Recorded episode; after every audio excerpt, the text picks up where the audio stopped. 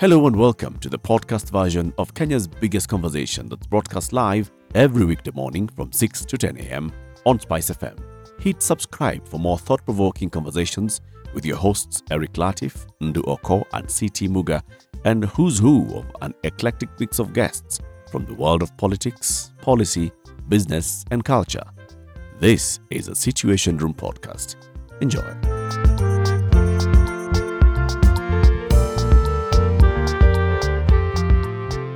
Jane Marriott is the UK High Commissioner to Kenya. She's our guest this morning. She is on her way out. She'll be leaving next month after having spent four years in the country. Good morning, Jane. Good morning. Good morning to all of you. Welcome to Kenya's biggest conversation. I know you've been in this studio before. I have. It's a great studio. I'm always slightly put off by the fact there's a TV screen where you can see yourself. but thankfully, I can only see you, Eric, on the TV screen. Very good. Very good. It, it works well. Works well that way. High Commissioner, it's been four years. Uh, your tour of duty in the country. It was recently announced that you're leaving and the person who's going to replace you has already been announced. How have the four years been? What's your experience been like? I'm, I'm going to say quick.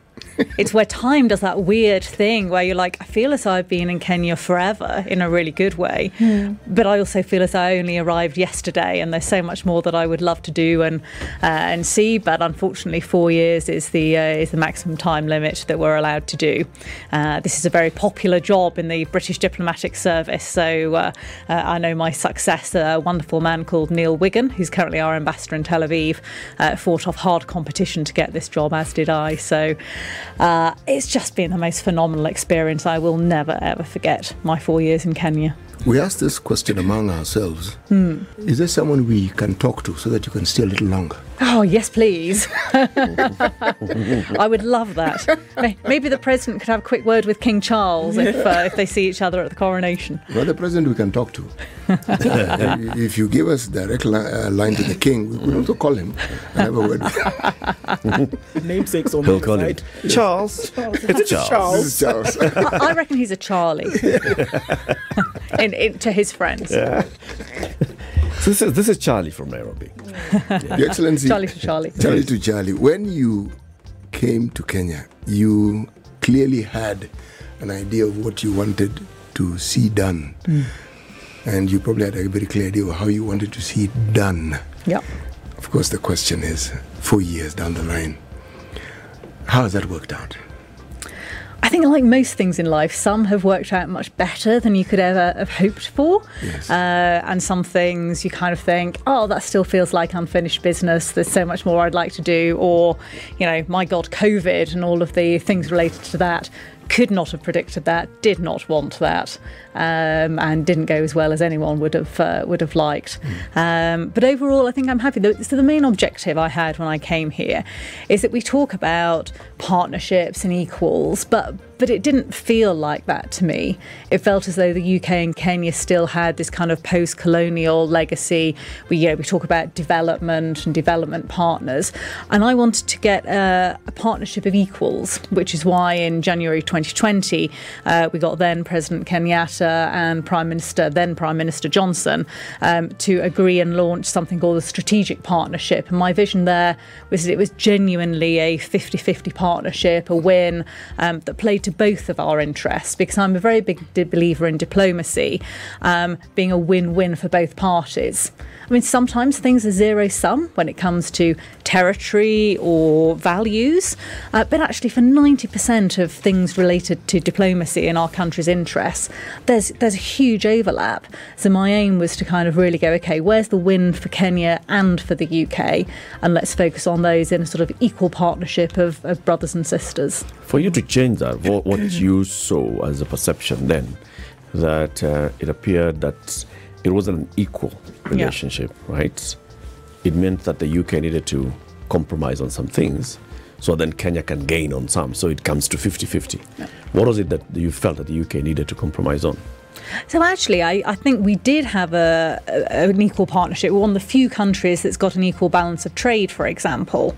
Um, but it's the language that we used and the way in which we approached it. And I saw this a bit within um, um, some of the language that we you know, came out of us and came out of the High Commission. And it was about you know, uh, you know, we're working with Kenya on development. I mean, yes, we are, but things like climate change, Kenya didn't cause climate change. So it's not that we're helping Kenya develop, it's that we're in many ways balancing out for what has been done to Kenya by forces beyond its control, including the West's industrialization. Mm. Um, so for me, this is this was really about changing how we have the conversation and that we go in as equals.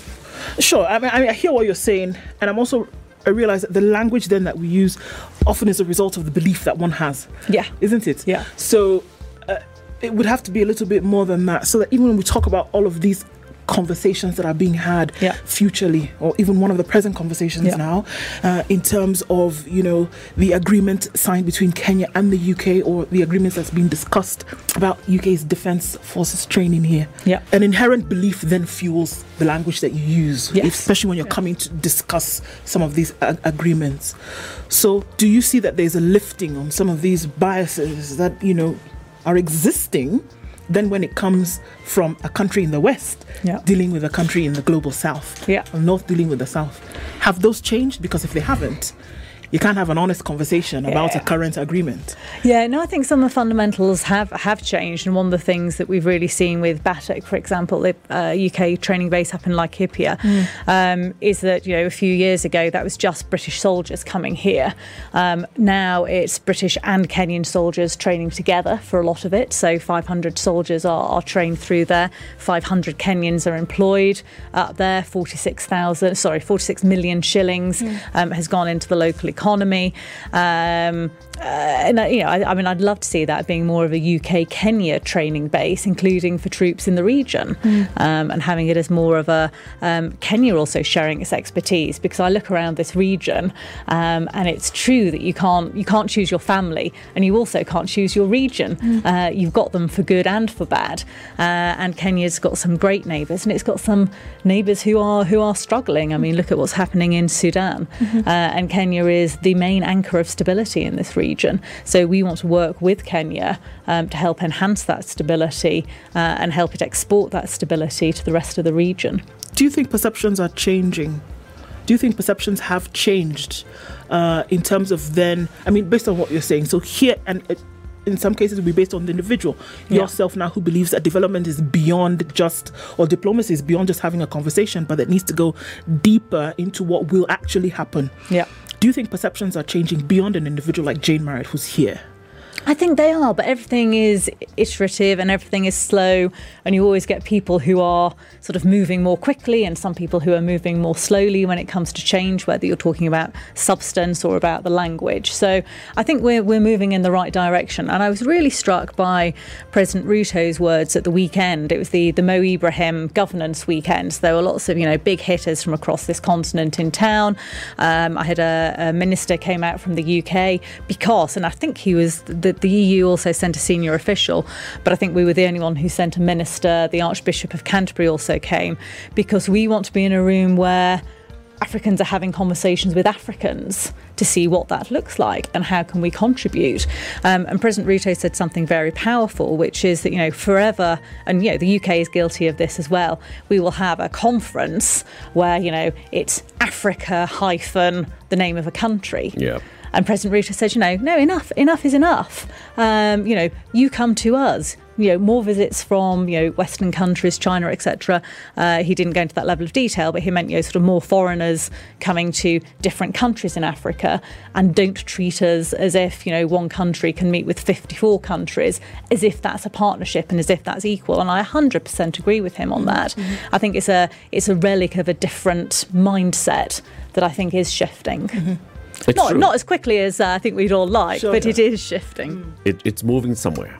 You know, for a long time, aid has been used as one of those tools yeah. for this particular conversation that we're having. So, because of the aid that we're giving a certain country, then we also come in and say, you know, we want to put in some conditions on democracy and Our view of democracy is what we want to see implemented in your country.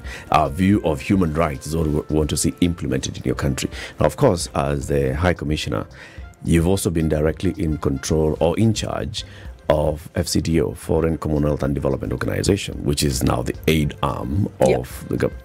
How different have you handled this from how it's been handled previously or historically? Um, so first of all, UK doesn't have conditionality. So when we um, are discussing where we can best do that aid investment, it isn't a, you can have money to do X if you do Y. Uh, we very deliberately don't have that approach to aid, um, which personally I'm a very big fan of. What I think the merger between DFID, the UK's development agency, and the Foreign Office into this merged FCDO body is that actually we've become more uh, I think it's made Foreign Office people more aware of the importance of, of development partnerships, um, and it's also made the development partnerships more aware of the political environment because sometimes there could be a little bit of naivety uh, when it came to aid. Uh, but crucially, for a country like Kenya, and it gets back Lou, to your your point um, around content change as well as language change um, is that Kenya is not really a country where there is a high degree of aid. Because Kenya is a thriving, prosperous, low middle income country. Uh, yes, you've got such challenges with the with the drought in the northeast, but what we really want and what I've really tried to focus on here is trade, not aid. So, trade that is mutually beneficial to our countries. Uh, we saw the great uh, announcement in the margins of COP27 at Sharm el Sheikh between uh, President Ruto and our third Prime Minister of the year, Rishi Sunak, um, uh, around sort of 500 million shilling, billion shilling, sorry, for um, uh, clean green infrastructure and energy projects. So that's kind of using UK development money. So it's not aid, but it's development um, uh, investment um, to help do something that Kenya believes in, i.e., clean green energy, and we believe in, and the world needs. So that's where I see those kind of triple wins: a win for Kenya, win for the UK, win for the world. Um, and you know, yeah, there is we do still uh, have sort of aid and development supporting sort of maternal health care, nutrition, um, hunger safety net food programs, so cash transfers for the uh, the poorest in society that we do with the government of, of Kenya. Um, but I want to see a future where Kenya doesn't need that uh, because there are so many other countries that, that need that support. Uh, and in a world with climate change, the demand is getting getting greater, but the amount of money out there is getting smaller. Um, so we need to do this differently, and I think Kenya is at the forefront of that. You say that um, when it comes to aid, the UK does not have any conditionalities. Yeah. But then there's certainly expectations. One of your predecessors is famous for the quote, we give you and then you've been vomiting on our shoes. Yes. Of course, that means that there were expectations. We expect you to behave in a certain way or to do certain things. Now, how do you balance that out? How do you say, on one hand, that, you know, because we give you, we expect, Yeah. but we're not putting any conditions? Yeah, so Edward's speeches, Edward Clay, our, our former High Commissioner, which are known colloquially as the Vomit 1 and Vomit 2 speeches, which is very evocative. Sorry for those of you still having breakfast. Um, uh, I mean, yeah, they were, what, 15, 16 years ago now that he, he made those statements. Um, uh, so that there isn't conditionality on the aid, um, but I would like to think that we are supporting the aspirations of most Kenyans through that. So, you know, in recent years, we've continued to support institutions, uh, including around the elections. So, supporting institutions to help deliver free, fair, credible, peaceful elections. Now, there's obviously different views out there on this, uh, but our role was always about supporting the institutions. It's never about supporting individuals because I think with those institutions, with your own um, uh, transparency and accountability of Kenyans by Kenyans for Kenyans, um, for me, that's a great thing to support. But that's not saying do this for us. Right. It's, you know, we'd like to help you. What do you need to do it for yourselves? Um, and that's where we've been coming in. Now that you walked into the elections, let's get right there into it. So, the last general election, 2022, you were in the country, you saw what was happening. Um, you, of course, are among the various envoys in the country who expressed their views on the conduct of the election, the outcome of the election, and everything around it. Of course, the opposition is not happy. And among the countries that have been mentioned in passing or directly by the opposition is the UK Yeah. that you are involved in doing things that the opposition is not happy and they feel that sort of you are leaning more towards the Kenya Kwanza side and hoping that they win. And you were happy that they won by either contributing directly or indirectly. Did you play a role in the elections? I think we, I think the UK and I personally played a role in supporting the institutions um, in the elections. At no point did we support any particular side. Um, I spent as much time. Uh, and in fact, tried to balance it out very clearly that if I met candidate Ruto, I'd try and meet candidate Raila. Um, uh, with my teams, I sort of said, you know, look, go and meet the Kenya Kwanza team and go and meet the Azimio team, um, and you know, make those contacts so that whoever gets into government, we have good relations with them. Uh, we've had discussions on on different sort of policy areas and things like that. Um, and in fact, I even went as far as cancelling some meetings with Kenya Kwanza because we hadn't been able to balance it up with meetings with Azimio um, on the other side. So you know, there's perception and there's reality. Uh, and I am happy that we supported institutions um, in a neutral way. And, I that- think, High Commissioner, that's where the issue is. Yeah. All right. That in this support of the institution, you also pressed the institution to go a certain route Not and a certain all. Direction. No, no, no, So, what you'd respond to this directly? Because the accusation has been that you were among those that uh, were pushing Chebukati yeah. to declare the winner, even when there was contention on who the winner could be. Yeah. I'd never had that conversation with Mr. Chebukati, and it's amazing all the number of people who think they conversations that I, I have had that never actually happened. So, I mean, I did, I was down at the BOMAS, as were many people. Uh, I saw Mr. Chebukati. I remember we spent about an hour together. Um, uh, one day because the election results hadn't started coming in yet, and actually he was a bit bored, and so we did just kind of you know spitball, uh, you know what's going on. We did deliberately didn't get into um, who do you think is winning. We, yeah, we talked about things like how long do you think it will take for the results to come through? When do you think you might be able to declare the results? Um, but we were very, very careful, both of us, because I remember one slightly awkward exchange on another one where I said to him, uh, and I, I remember explicitly saying, I know you can't tell me who has won, but do you know who has won? Uh, and I think that I can't remember exactly when that was. And he said, "No, not yet, because we still haven't got all the forms in."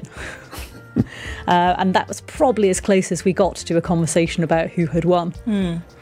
Did you, why was it necessary for you to make a statement thereafter that you had no involvement in terms of, you know, who did or didn't win, or that you did not push institutions in a certain manner?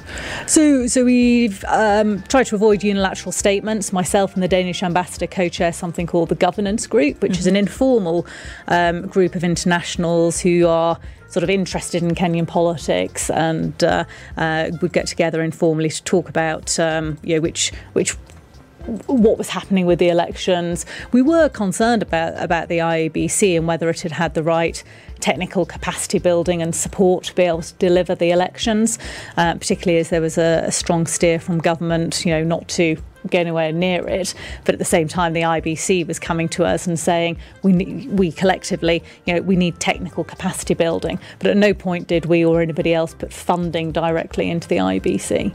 This is the Situation Room, the only way to start your day. How about that? You made it to the end of today's podcast. You clearly ooze stamina.